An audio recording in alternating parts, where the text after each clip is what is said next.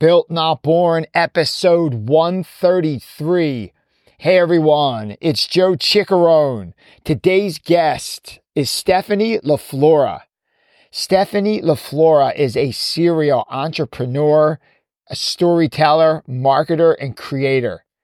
Stephanie is on a mission to help increase funding for under resourced entrepreneurs, improve their brand, and reach their audience Stephanie and I discussed what obstacles lie in front of minority business owners, why female black business owners don't get the funding they deserve.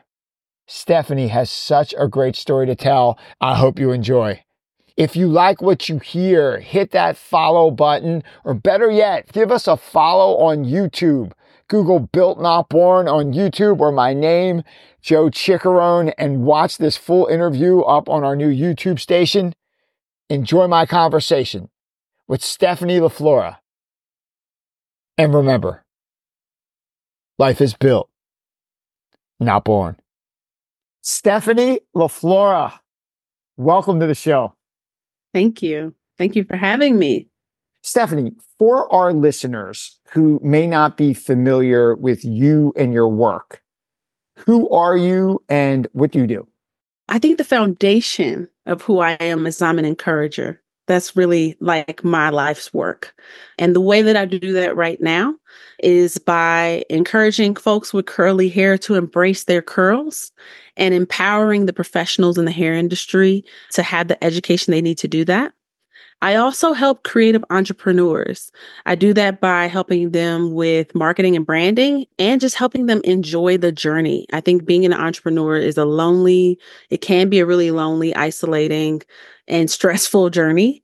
And I think that I bring a lot of energy and excitement and honestly psychology to just enjoying this journey, even if you have a family, even if you have a lot of complexity in your life. Stephanie, what I'd like to do, I would like to get into how you started your journey. You basically quit your safe corporate job while you were pregnant during a pandemic to go after your dream, which I think is so cool.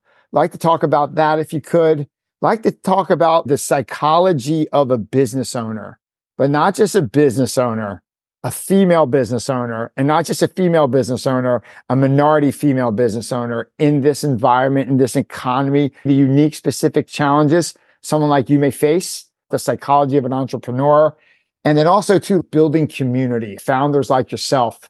So important to build community. Maybe we'll take them one at a time. But before we get into all of that, I want to start all the way back from the beginning. Where'd you grow up? I'm from Chicago and I love Chicago hard. I love my city. I think that that has a lot to do with my perspective and just being in a melting pot and understanding what diversity can look like in a way that really functions well and is harmonious. So, yeah, Chicago's my roots. I'm in Denver now. I got here by way of being recruited by a tech company in Boulder. And it was kind of like, history was made after that. Say someone asked the 18 year old version of Stephanie LaFlora what she wanted to be when she grew up. What do you think the 18 year old version of you would have said? Oh, I was certain. I actually knew exactly what I wanted to do at 13. Like I was really early. I was one of those nerds that really felt like I knew what I wanted to do. Being a screenwriter. So I actually went to film school. Where'd you go? I went to Loyola Marymount in Los oh, Angeles. Oh, in LA. Absolutely. Yeah. Great school. Yep. So um, being a storyteller has always been my foundation. It's something that I did really young. I did young authors competitions in like the fifth grade and stuff like that. So I was really a writer first. And that's always been my foundation. So the 18 year old me would be absolutely floored and shocked at what I do. Hmm. Because in my mind, I wanted to be like a super wild, ethereal artist person. Mm-hmm. So being an entrepreneur, it to me, I thought was very opposite. What I've learned though in my career is that storytelling is such a powerful skill set that it can be translated into just about anything.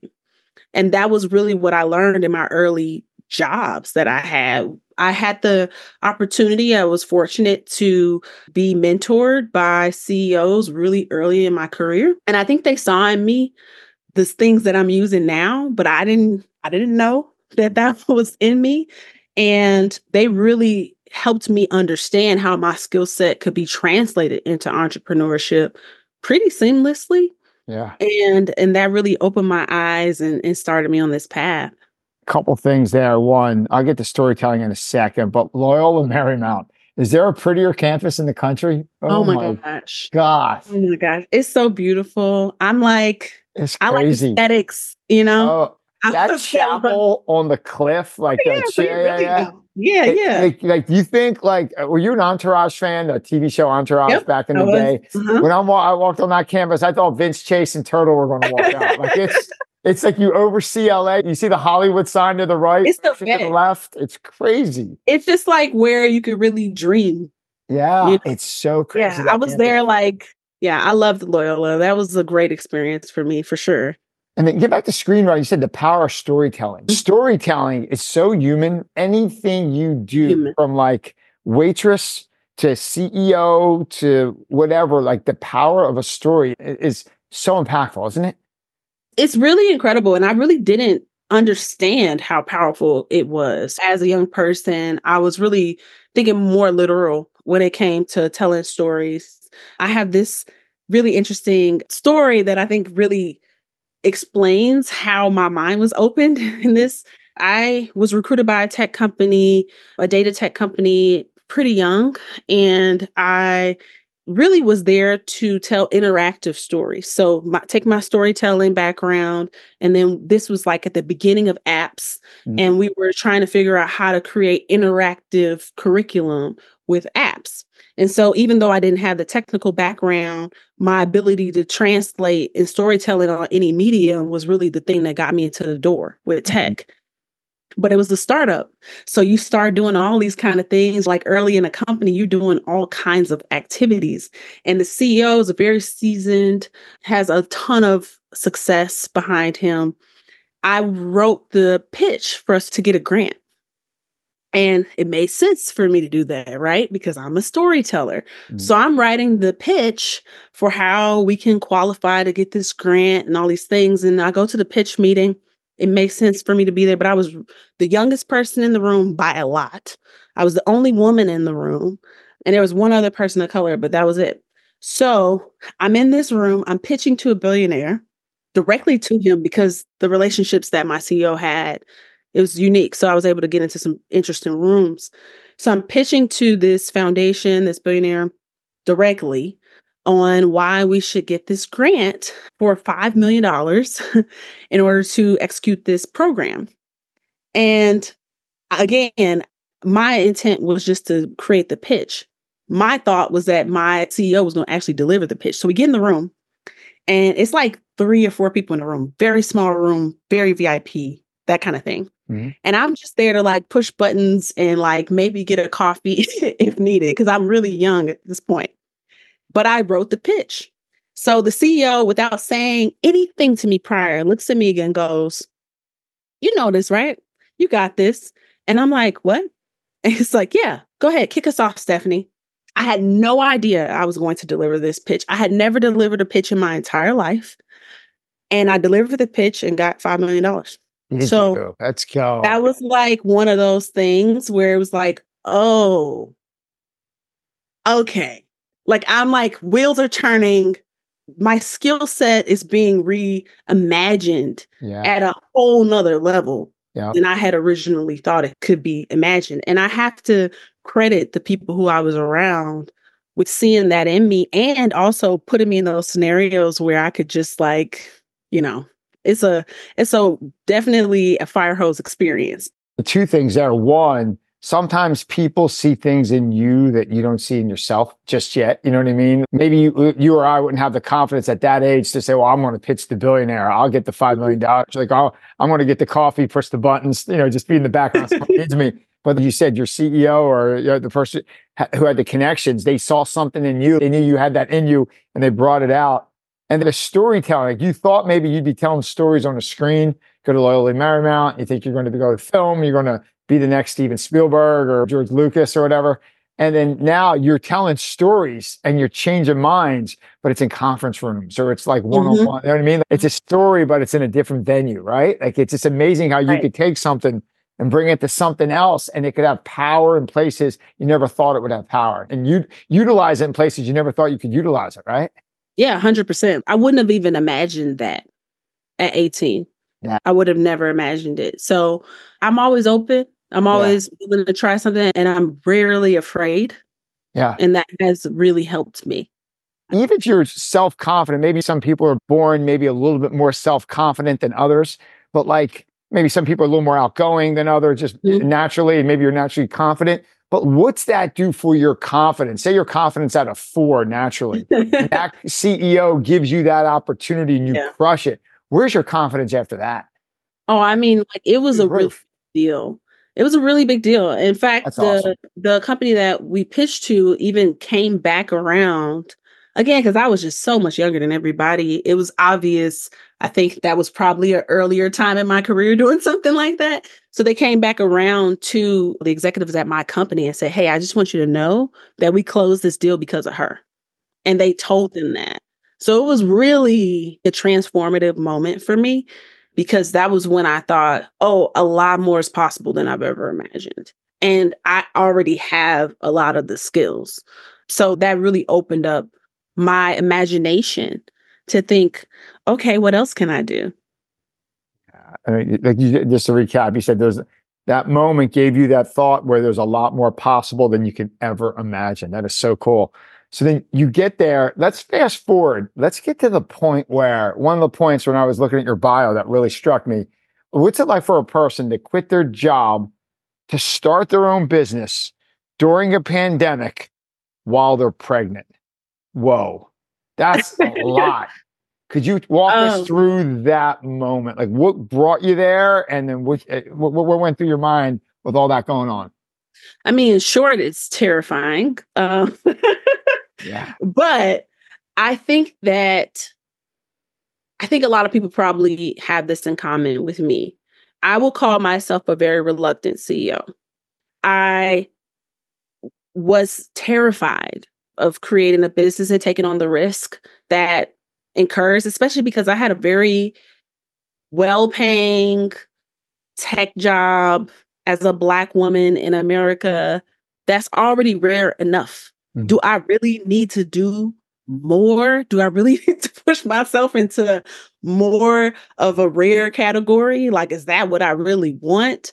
And so, even though I knew what I wanted to create, um, and I felt really convinced of the opportunity of the market.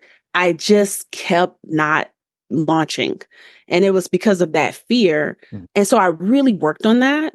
And I always tell people that I was at this crossroad. There was this moment where I was just like, I wish I could do it.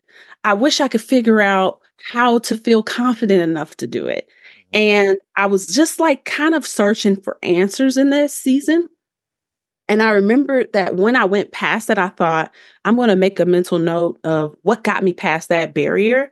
Because at the time, it felt so elusive. It felt so uh, like I couldn't even grasp it.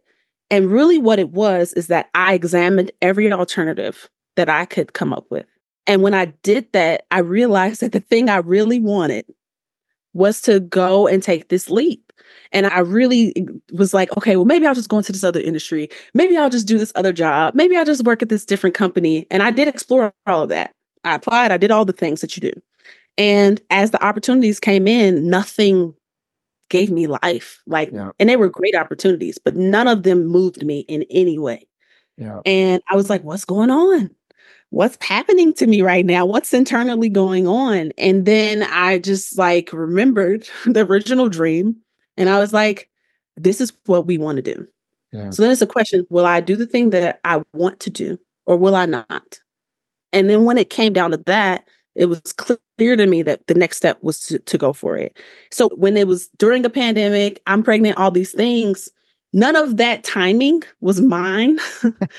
I had been working on getting to a strong MVP so that then I can go and raise funds and launch a business. Well, it just so happens that the conditions that were going on during the pandemic were ideal So we got to 2,000 subscribers in a very short amount of time with ads that were converting very cheaply. So it was like the timing of us launching was really more based on the demand growing.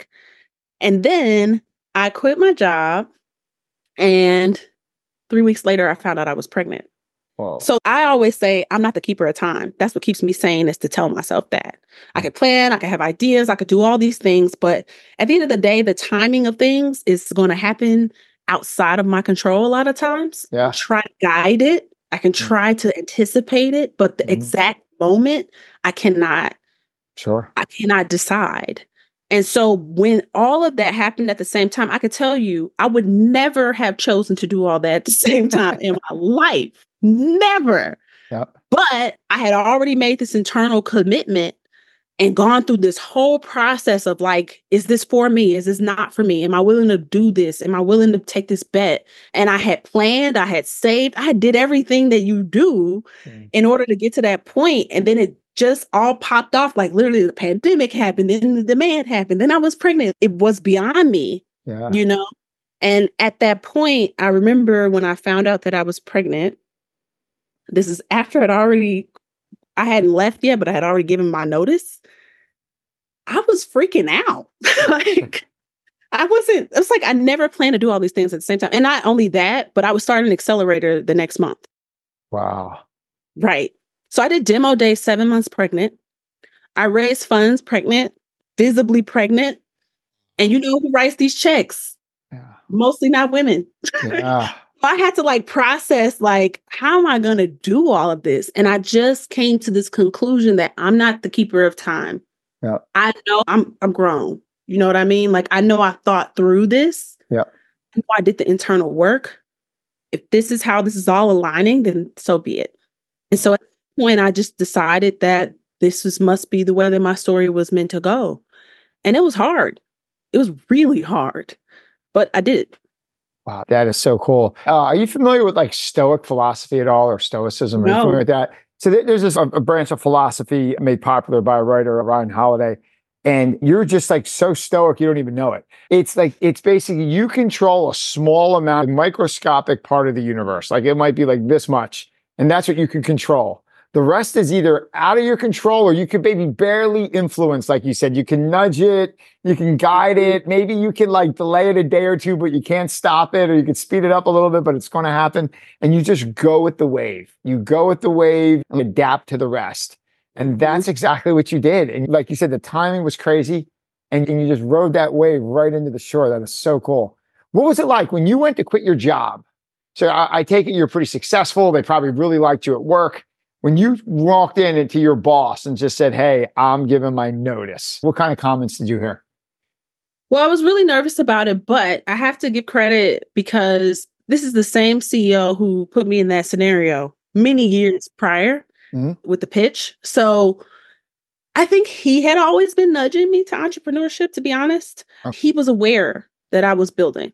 So it was a unique relationship. He also was one of the first investors in my company. That is cool. Um, so it was really, really unique. I have to say that I was very fortunate in that way. And so the conversation was really about like, all right, what do you need? How are you going to be successful? Tell me what you need. Let's talk through the strategy. Like he had always been a bit of a mentor for me. And it was a unique conversation than what would normally happen. But I think that throughout all of it, there's something, and I and I want to speak to this because I think there's a lot of talk about women, but I think there's something so incredibly powerful about being pregnant. It's a very unique, obviously, experience. But not only that, this is my second child. So I already had a kid. I know how sensitive, like, your hormones, your cortisol levels, your stress levels are for a baby. So I always say, and I'm very happy that this happened the way that it did, although it was very hard because I knew I had to remain calm. So it forced me into this. I started my entrepreneurial career and was forced to remain calm throughout it and protect my mental health in a way that I probably wouldn't have done mm-hmm. because I would have been like, oh, it's go time. I'm about to hustle. I'm a, because I'm, obviously I'm a go getter, but like I was, I, that would have been the space I would have been operating in because I would think, okay, I'm elevating myself to the next level. This is the moment where I really got to give my all. But because I was pregnant, I had to think about it differently. I had to think about like, okay, well, what's the most efficient thing I can do right now? And how can I create space where if I'm if I need to rest, I can rest, you know? And so it forced me to create a different relationship with work at the same time as me becoming an entrepreneur. And that was really helpful, I think, for me. One of the, I think, the initial challenges I see, no matter what business people build, is the community they want to build the community where it's like a bunch of like-minded people that when they do X, they do X this way. You know what I mean? Like it's either jujitsu or if you have a smoothie stand or you're doing hair, whatever it is, you have like a community and people like Seth Godin. Are you familiar with Seth Godin? And so Seth's been a guest on the show. And one of his sayings that he, when this stuff comes up is that people like us do things like this and that is community. What kind of challenge was it, or how important? I guess how important is building a community, and what kind of challenges did you find doing that? I think that one of the things about community, building a strong community in a lot of ways, is kind of the antithesis of what you feel pressure to do as a startup founder. And the reason why is because if you get venture funding and stuff like that, immediately the goals you have to hit are so aggressive that building community a lot of times is a slower play. It's a lot more, um, the ROI is longer term. Now, eventually, that hockey stick really kicks up when people trust you, you build community and all that. But like it takes a while because trust is not overnight. And so, a lot of times, I feel like startups don't feel like they should start with building a community because they got to hurry up and get traction. And traction and community don't always feel like the same approach. Mm-hmm. I feel like I've learned through trial and error that community is so critical. And it's critical for lots of reasons. One, you don't really understand your branding or your marketing if you don't really understand your community. You don't know how you're supposed to be talking to them, what to show them, how can you be relatable to them if you're not in communication with them often? And then the second thing is why you want to build community and not just have some group people you ask questions. That's nice. But if you have a real community, they'll tell you when they don't like something. Mm-hmm. And it's hard to get that. Feedback, real feedback is one of the hardest things to get as a business owner, especially early on. So if you build that community, then you have people that will tell you, I don't like that. And you want them to tell you it with passion because then that lets you understand like what they really need and what they really want and what their expectations were. And so that those are so freaking valuable yeah. to have that that it becomes worth it to invest in building a community early on and they can help you figure out what your next feature will be if you're doing a tech product or if you're doing a service business what's the next thing you need to add so all that work that startups do and trying to get product feedback you can essentially create this great space mm. where you keep coming back to those people. And that's what influencers do really well. And that's what celebrities do really well. Mm. That a lot of times startups don't really think about because it's really focused on product and distribution. And hmm. product and distribution is great, but it's not relationship. The two things you mentioned there, follow up on, you said be relatable and feedback if people can't relate to you or your product, you're dead, right? Because if you're not yeah. relatable, people aren't engaged. If this podcast is not relatable to, to X, X isn't going to listen to it at all. Then once you're relatable and then they start like connecting with you and you can get feedback from your real fans, just say 99% of the world's going to ignore you. But for that 1%, that, that, like you said, people like us do things like this, like those we'll call it your community, right? Like our the community we're trying to build. You can get feedback of, hey, we need more of this, less of this. We need the product to go faster, slower, thicker, you know, thinner, whatever it is. And you can get their feedback and build it into the next iteration and the next iteration. Oh my gosh, how you're more relatable and you have more connection. Then you get more feedback. And then you wonder why some brands just take off and they have such a loyal following because uh, you're relatable and, and with the feedback, right? It's a two. Yeah, and like it's hard. It's so hard in the beginning. And one thing I, I, I another thing I've learned is like no feedback is feedback. Yeah, because a lot of times you don't get any feedback, and that's like, well, what do I do? Hard. No feedback is feedback. No feedback means that you're not even there yet. Yeah. They don't care. You haven't heard. They don't care. You're not you're not relatable. That's really what feedback is. And at that point, you probably just need to listen more. You need to just ask questions. How can I solve your problem? You know, and so community is just such a big like aha. Not to mention the fact that social media ad like ads and things, everything's so noisy. There's so much mm. that's out there that it's becoming harder and harder to actually reach the people who care about what you are doing. Oh, so true. How so about if you this? don't community, then you can't do you can't have those conversations. Yeah, that's so true. So how about this? So say, all right, so you say you start your own company, right? You take your big chance, pandemic, pregnant, leave your job, you do it. You- You're starting to be relatable. You get some feedback. So then, how does like an early stage startup CEO entrepreneur with, like you said, it's so much noise out there and there's so much vying for people's attention. How can that person get in front of investors and convince them to write checks? The ability to do that, it's got to be a game changer. What are some best practices or how hard was that to start off? Oh, it's crazy. It's like it's it's a it's a ridiculous it's a ridiculous and endeavor statistically, right? Like Yeah. I feel like all entrepreneurs are like masochists because, like, why else? I mean, you got to be able to endure some pain in order to go through this. Uh, Yeah. so raising funds is crazy hard, but there's options, and, and, and understanding your options is really important. A book that I recommend is Venture Deals. You read Venture Deals, you understand how VC works as almost as good as the people in the room that are writing the checks, probably as good. Who's the author? You know the author of that one? Oh, Venture Deals? I should know. I will find out. I'll find it. We'll put that in the show notes. Okay. Yeah. I'll put Yeah. Uh, but venture deals is where you want to start. That like really tremendous. It's a it's a meaty book. It's hard to get through, but it's got everything in it. Um, another thing is really understanding your options. Like VCs are one option. That's the one that people think of as like the you know North Star um plan.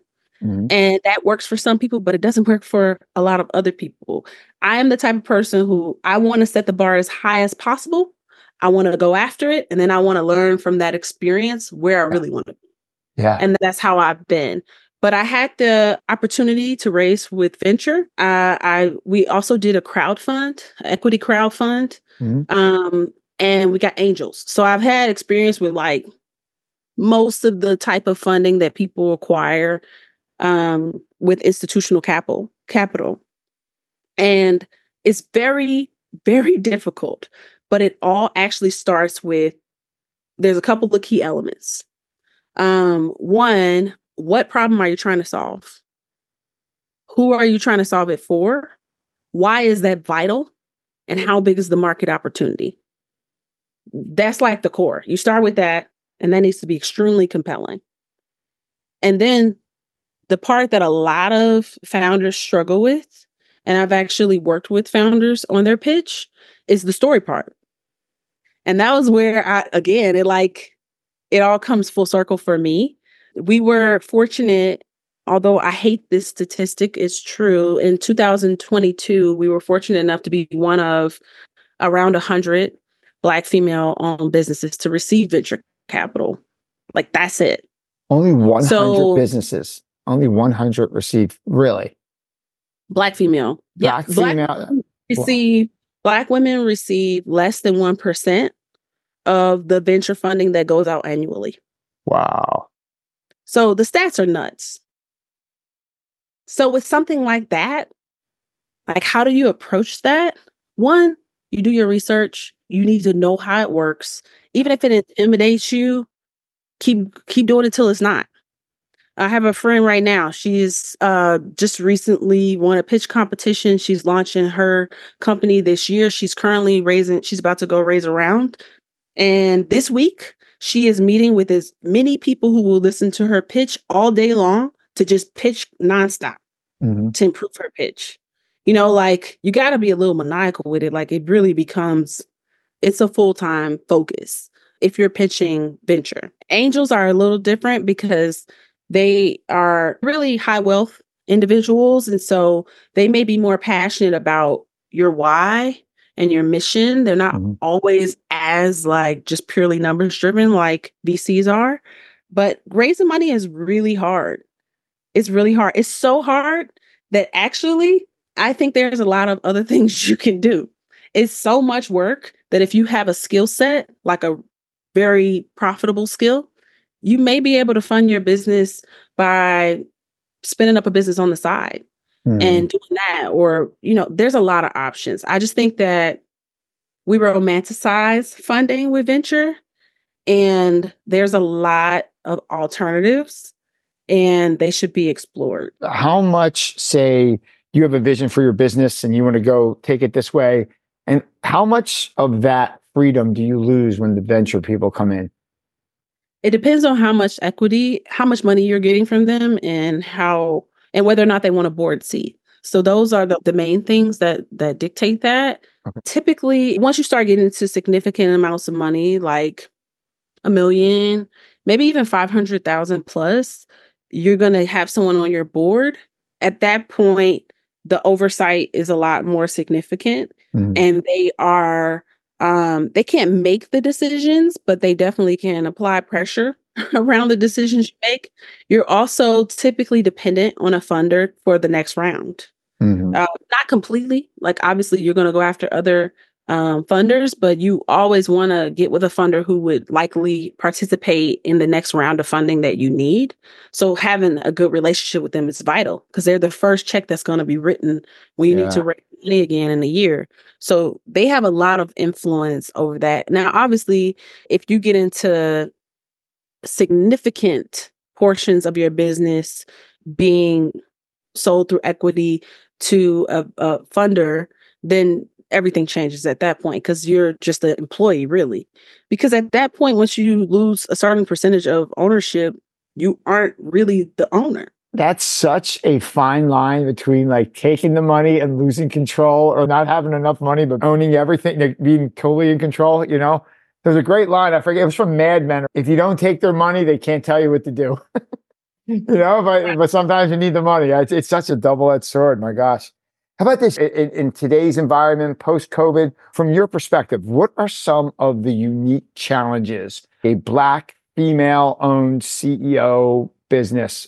Uh, what, what do you think you're facing that maybe the average person doesn't know you're going, not going through, but like what, what kind of obstacles do you think are in front of you that maybe aren't in front of other CEO entrepreneurs? Statistically, like I said, less than 1% of Black women receive venture funding. So I shouldn't even say it that way. Less than 1% of the venture funding that is distributed annually mm-hmm. goes to Black women. Wow. Simultaneously, though, there's another stat Black women are the fastest growing group of entrepreneurs in America. So think about that. Yeah. The most businesses being created, the least funding being distributed. I don't, wow. you know, like that's that there's a huge gap there. Disconnect. So, right. So, and that's not that gap isn't happening because people aren't qualified, right? You know, mm-hmm. like so. I think there's two things. There's one, just the stats itself, like that's a unique challenge to try to overcome. Another thing is a lot of times, depending on what your business is, mm-hmm. they don't get it. If your business solves a problem that is unique to your community or maybe not even unique to your community, but is perceived that way. So, Crownhunt is a perfect example. Crown Hunt is making life easier for people with curly hair. Mm-hmm. I spend, when I'm in pitch meetings, 100% of the pitch meetings are across the table from a white man. Mm-hmm. What do they know about curly hair? Mm-hmm. Most of the time, absolutely nothing most of the time they assume that that means black people. It doesn't. 65% of the population in this country has curly hair. That's 200 million people. But then they're like, but but how is this not niche? I get that. Like from people. Mm-hmm. and it's like I literally just told you the stat. It's not niche. So I think overcoming the ah, it just doesn't mm, I just don't know. It's just not clicking for me. Mm-hmm. The truth is that a lot of investors regardless of how smart they are, regardless of how many spreadsheets that they have. Mm-hmm. Make investments based on gut. And your gut, if your world is very homogenous, will almost never lead you to something that feels totally different. It's psychological. Like it's a lot of things. There's a lot of things in it. There's racism. There's a lot of things in it. Sure. But at like just the just the high level perspective. Yep. taking a little bit of the emotion out of it for just Yeah. a second. Yeah. You're up against the psychological challenge because you have a group of people who they they do what they do based on their gut, and their gut never includes you. Yeah. So how the hell do you communicate to them something that moves them? And the math should be the way that you do it, but you could talk to black founders all day or minority founders all day and they can show every spreadsheet that needs to be shown to demonstrate the opportunity in the market and it still is like, uh, I don't know. I think there's another layer. The other layer of the psychology is within you. Hmm. And this is where I like to speak to and work on because this is the part I can control. yeah. Yeah. Um, and that is like how much programming has been put in you to believe that when you walk in a room, nobody's going to hear you, nobody's going to see you. Mhm. How much psychology has been put into you to downplay, to ask for less, to lower the bar, to really just kind of change your goals based off of the stats that you understand. Mhm. So I'll just kind of rephrase that. Mhm. I think that it's very challenging psychologically as a Black founder to show up with the same amount of confidence and enthusiasm as someone else who will be seen as a typical investment. Mhm. And you're seen as more of a novelty investment. Mhm. even though you might have same industry, you might have same opportunity, you might meet all the qualifications. And a lot of times you have to think outside the box. A lot of times you have to, I mean, yeah, your, your confidence has to be crazy. You also need community around you. You need to know people who have done it, who Mhm. look like you, who can talk to you, can speak to you, can encourage you. Because if you Mhm. don't have that, it's really easy to feel like, well, this is impossible. Yeah. Wow. Thank you for sharing that. That is, oh, I think that's an MBA right there. That's oh that's three credits to your next MBA right there. Oh my gosh. That is fantastic. And then where, where do you think that confidence comes from? You having that confidence, not just to start the business, not just to, to move forward with it, but like actually go into the room and like you said, not ask for less. Like you said, some people are programmed to ask for less, or maybe I shouldn't even be here. And I, I want to ask for 10. I'm only going to ask for five because I'm programmed that way. Where's that confidence come from when you want 10, you're asking for 10? Like you go in there with the confidence where that person might not look like you, might not understand your story, might not totally empathize, or maybe not even be aware of the opportunity that's out there because of the world they come from.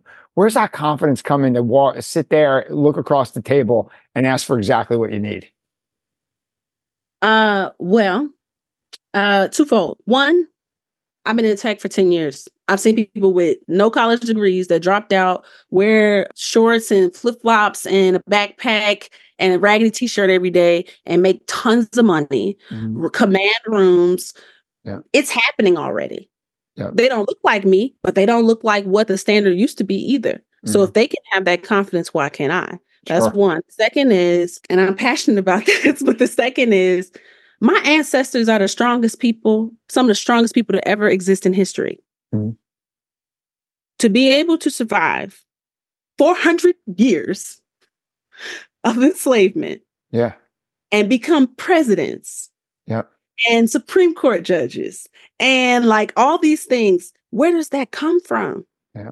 How could that be? It comes from the imagination, it comes from will, it comes from trying anyhow when there are no odds that make any sense. And so I have a lot of that in me. My grandmother marched with, with Martin Luther King. She was, she did not go to college and she became a millionaire. Like I've been raised by people who thought, why not me? Even when no one was doing it. And so I have a lot of that fire in me to, I never think that I should be the one that didn't do it. I feel like I always feel like, why not me? That's how I always feel, no matter what the stats are, because I know that human power and ambition and willpower is like divine. It's Mhm. not just, it's not something that it like it multiplies, you know? Yeah. Um, and I really, truly, deeply believe that, not just for myself, but for anybody else, even people who don't look like me. And that's why I always say, encouraging people, that's my life's work, because I really believe that. I believe in the human spirit. That is so powerful. That is so awesome. Thank you for sharing that. As the uh, interviews unfold, I kind of write notes to myself of what would this this like, where's the title this going to be a couple weeks when I post it. I started off like 20 minutes ago, The Power of Storytelling. I'm at right now, Why Not Me? That's a great title for that. You know, that's so I powerful. I, I love so- it. and you mentioned about like your like your ancestors, and you said you go 400 years ago. You said they're slaves, and all of a sudden the Supreme Court justices are presidents of the United States. You got that in you. Um, it reminds me a little bit. Um, I follow um, this Navy SEAL called Jocko Willink, and um, one of the things he says when he loses people in combat, really good people, they lose over you know fighting overseas. Uh, they say live to honor them like you know where where's like your where, like where like why do you work so hard why do you do what you do continually you know 20 years in he's like i live to honor them i live to who who came before me so that sounds a Mhm. lot like what you're saying right there you're like you're living Yeah. to honor them That's Yeah, so I agree with that because, like, their imaginations made it possible for me to exist. What could my imagination do for somebody later? Yeah oh, So, so, everything so. that's unimaginable becomes, and it becomes from an individual believing in the imaginable. You know, yeah so I just like that's what I feel like we're here to do. Which, what would you would think was insane 30 years ago is commonplace today and what you think's insane today will be commonplace 30 years from now you know what i mean like it's just like Yeah, you keep people keep pushing rein, put, just reimagining stuff and, and putting things forward into the world that didn't think were possible. And you, you just keep building off of that. That's great. Want to switch over. First off thank you for that story. That's just phenomenal. What you've done your story is just awesome. Stephanie want to transfer over to a part of the interview we call share your secrets so our listeners can get to know you more as a person. Entrepreneurs like yourself are usually really big routine people either how they start their day or end their day right? So like what's your routine? Like how do you either start your day or end, end your day? Which what, what is your routine? So I'm, I think, actually more of like an artist in how I live my life than like what is a stereotypical type A business person. So for anybody who's listening who fits that demo, for me, it's about how my day feels Mhm. more than it is about a strict routine of like this happens, then that happens, and then that happens. I have to start my day calm. I don't care what's going on. If I have to move really fast, if I have a really big thing that's coming up, I have to be calm. So that means quiet time. And I got kids, so this is not easy to do. no but I I have to I have to be calm. And that's just my own demeanor. Like I'm not gonna feel rushed. If I need to wake up earlier to just like have a calm day, then that's what I need to do. Yeah. I also take walks pretty much every day, even in the wintertime when it's cold, because I just need walks. Walks are really helpful for me to like process the day. They're really helpful. They're just great mental health. Working out, which is a more recent thing, I'll admit, but it really is transformative. yeah And then how I end my day is probably more of a routine. I just like really have to take care of myself. I spend all day just like giving. Yeah. And I feel like at the end of the day, I need time to myself. I need to take a slow bath. I need to do my skincare. I need to like Mhm. Just read a book. I need Yep. to relax. I need to listen to music. How I end my day really helps me with how the next day feels. So that's another that's another routine thing. But the main thing is like I will be calm no matter what. No, even the craziest, most stressful day, Yeah. you will not catch me upset and yelling. Like the more intense things get, the more calm I get. yeah Because that's the only thing I could think. It's like, oh, this got really tense. Let me calm down. So I'll take a walk when most people would be like on the phone. I'll meditate for 10 minutes instead of, you know, doing something else because I just, for me, everything comes from the calm place. Love it. Be the calmest person in the room. Right? That's you. That's so cool. That's I mean, you go for a walk. How long is your walk? Like 30 minutes, sometimes an hour. Awesome. And, I'm in Colorado, so it's beautiful. oh, yeah, it's awesome. like. I have like trails around my house. so great. Now, and, and granted, there's a little bit of a physical benefit to that, but that's so mental, isn't it? It just clears your head. It's just so man. It's 99% mental, isn't it? It's just so Mhm. great. That is now that that is fantastic. How about this? You mentioned you read a book. Can you think of a book that influenced your life or changed your mind more than any other? Do you have a favorite book? oh well, I'm reading Big Magic right now. Oh, Elizabeth Gilbert. Yeah, and It's I- that book. That book's crazy Yeah. good. Yeah, I, I am like trying to expand. I've been creative my whole life, and I've never really thought I haven't really like invited people into how I think about creativity because it feels like just like my DNA is creative. But I, I am excited to like bring in more ideas and concepts and philosophies into that because I'm I'm requiring so much more of myself right now than I ever have that I want to expand my view of Yeah. even what's possible with creativity. So Big Yeah. Magic is something I'm reading right now that really I think I'm excited to see like where it takes me. Yeah. Uh, do you get to the part yet? How far are you through the book? Like how? I'm how- just I'm just I just started it. So I- okay. I, There's a part where she's going to do a project and she decides not to do it, and she has a conversation with someone. And it's crazy. I don't ruin for you. But when you get to that part where she like she stops the project and someone picks it up for her, it's it's it's it's, cra- it's book's crazy. It's a great book. Um, awesome too. Uh, before before we hang up, I got a couple creativity books for you. I think you'll love. I'll, I'll send them to you. How about this? How about this? When you need to clear your mind and recharge your body, what do you do? Walks, like I said, like that was huge for me. Um, just sitting in a quiet room. Yeah, I mean, I have a lot of noise in my life. yeah. How, how old are your kids?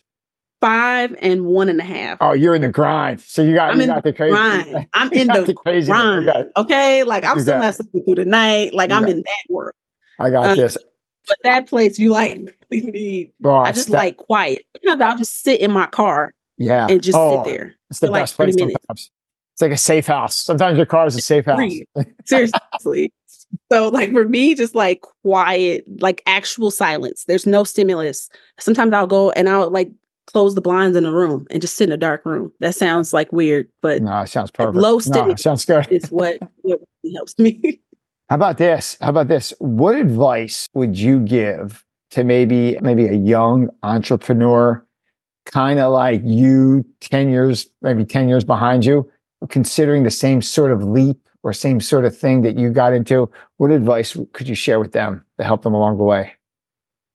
I'm not a pessimist, but I think that my advice is often sounds pessimistic because I think when people think about taking a leap, the thing you think about is what if I fail? Mhm. And that's the thing that's like, will I do this? Can I do this? What if I fail? Mhm. If something's been gnawing at you long enough where you just you, you're thinking about it when you're tossing around in your sleep. You're thinking about it when you're like at work in a meeting and you're just like, I cannot do this anymore. I have to do this other thing. If Mhm. something's gnawing at you like that, even if you fail at the business, you will succeed at listening to your intuition. And that will teach you something that is so powerful, it will tell you what to do next. There's gold on the other side, no matter what, Wow. is what I would say. There's gold. So just do it. And no matter what happens, there's going to be gold on the other side of that leap, no matter which way it goes. It's the direction that you're supposed to go. And so, whatever's on the other side of that is what's for you. That's good. take you to the next spot. You know, because we like to premeditate failure. Yep. Oh yeah. Oh my gosh. Anxiety, anxiety. Just but, but failing in Right? advance, fail in advance. The worst possible thing. Let's think about it like it all. Let's act and make it feel like it already happened. Crazy. It- Right. Human beings are we're our own worst enemy. It's crazy. Um, kind of a similar question, but let's just say like big picture. Stephanie, we talked about a lot. We talked about storytelling, Loyola Marymount University. You were in tech, getting 5 million uh, feedback, being relatable, building community. If you could have everyone listening take just one lesson away from everything we discussed, what would that lesson be? bet on yourself the example that that will that that will enrich your life no matter what bet on yourself Wow. even if you fail you can fail miserably mm-hmm. Bet on yourself. That's so great. it still will give you it will still enrich your life period Okay. it will never fail you to follow your intuition it just won't Because failure is inevitable, right? So you can fail not you can fail doing the safe thing and you can fail doing the thing you really want Sure. or that you feel drawn to, you know. The thing you're drawn to is going to teach you something. If you're in the safe zone and you fail, there's nothing really there other than maybe I should take the leap now. Mhm. Your soul knows what's up. Yeah, that's great. How about two fun questions to wrap everything Okay. up? Stephanie, if you could spend the day with anyone, alive or dead, famous, not famous, who would you spend the day with?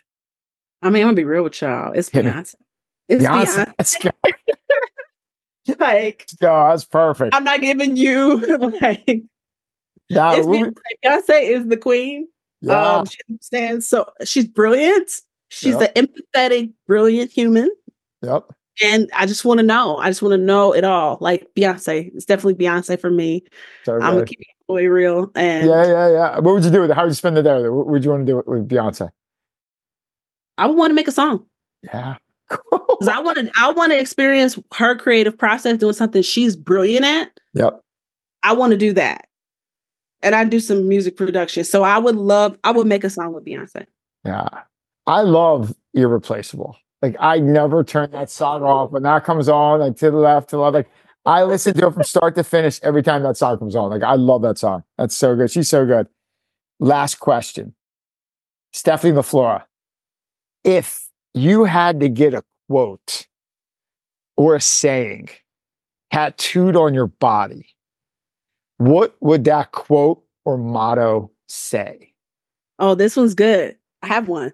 Yeah, let's go. You you can't really see it, but it says I think I can. Like little engine that could. Let's go. You're the first guest in a hundred. Some already had it, but you're the first one that showed me. It's awesome. I think I can. I Awesome. think I can. I think Yep. I can. When did you get that? How long ago? I got this in like 2015, probably. Okay. Uh, I am not a person who enjoys fitness, although recently I have, but you know, it's always been like a more high bar for me. I was in a, I did a race. It was a 5K, which Okay. for a lot of y'all is very small, but for me, it was a big deal. Yeah. But then also, it was just like this mental thing of getting over whatever it is that feels impossible. You can. All you gotta do is just keep doing it. Just keep doing it. Keep doing it. And it's as simple. It can be as it can be as soft and as like simple and innocent as the children's book. You know, like it doesn't have to be this. I am the best in the universe. It don't have to be like that. Mhm, It could actually just be. I think I can. mhm. And if you show up every day, you did it. Yeah. So good. I think I can. I think that is about as good as a spot as any to wrap this up. Stephanie LaFlora, I'd like to thank you for joining us. Uh, thank you for sharing your story, your journey. Uh, I mean, just keep kicking ass. Oh my gosh, so great to meet you. Thank and you. um, if people, Stephanie, if people are looking for you, Crownhunt, what you do online, where can we find you? if you're a stylist or if you have curly hair and you're looking to get all your curly hair needs met, you can go to crownhunt.io. Um, if you are looking for encouragement as a fellow entrepreneur, um, you can find me on Instagram at Stephanie LaFlora on Instagram. And we actually have a Discord community called Founders Fam, where we're bringing together founders. We're doing brainstorms, we're working on their hardest problems, and really developing all these things we're talking about, trying to get founders to enjoy the journey and work together to solve problems.